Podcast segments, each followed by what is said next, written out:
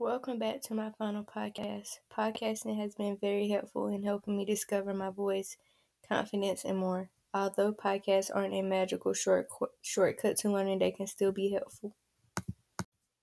What I like about podcasting is podcasts are a good tool to speak about many different topics and share your opinion. Students can go at their own pace, pausing and replaying at parts they need more time on. I also like that podcasts are a great way to teach new content, something suited for passive learning. Students can listen on their own, freeing up valuable classroom time for more active learning. Going through questions, participating in group discussions, and making things with others can be all a part of this. Effective active learning needs constant support and direction. If students are already up to speed on the basics from podcasts, the valuable time spent face to face with teachers can be prior prioritized for active learning since people listen to podcasts instead of watching them. It forces listeners to use their imagination and build the pictures in their mind.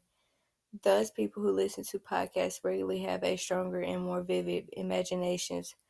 Podcasts help us become better listeners. What I didn't like about the podcast is it can be time consuming, especially on top of all the other work I had to do. I started to lose motivation to do them towards the end because of how busy I was. I didn't like listening to and recording myself talk either.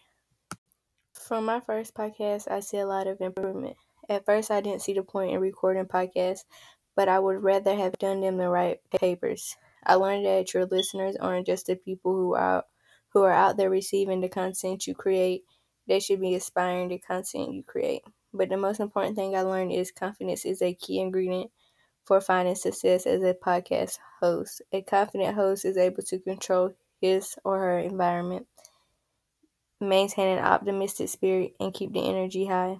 New podcasters might not have the same confidence as a well established host, but there are techniques and resources that will help you boost your confidence in no time. Overall, the benefits have outweighed the negatives. I recommend podcasting because it helps with engagement and connections. Outside of class, podcasts may be a lot better when you don't have to meet certain requirements or have certain restrictions. Podcasts can also be full time careers or freelance jobs pieced together to make money and share your passion for podcasting with the world.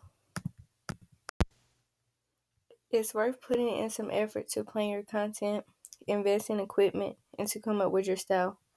By podcasting, you can develop a deep connection with your audience. There are certain benefits of presenting information in such an auditory format.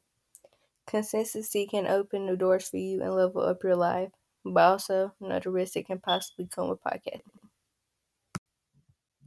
Thanks for listening to my podcast.